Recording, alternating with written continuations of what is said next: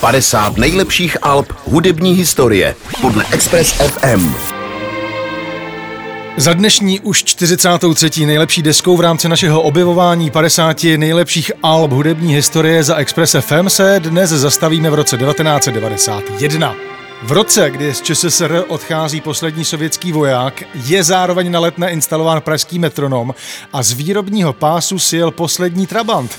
Tak v tom roce vychází i LPčko, které je mnohými označováno jako to, které vše odstartovalo, Game Changer a podobně. Čeká nás pohled na desku Loveless, dublinské party My Bloody Valentine.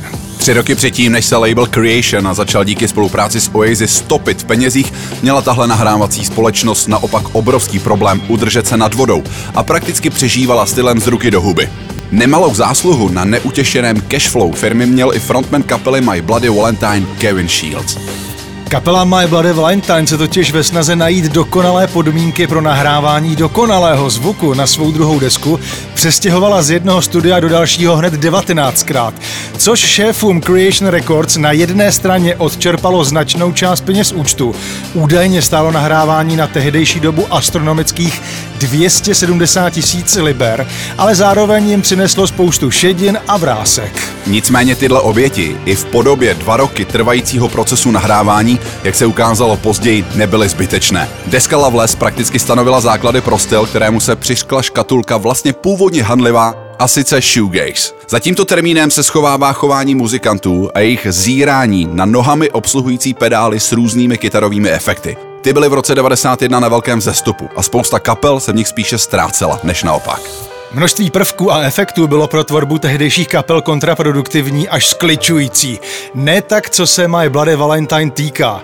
Jim se podařilo spletí kytarových krabiček prokličkovat zcela výjimečným způsobem, což byl jeden z důvodů, proč se na další desku My Bloody Valentine čekalo dalších neuvěřitelných 23 let. Byla to nahrávka, která mnohým ukázala směr, kudy se bude ubírat indie scéna.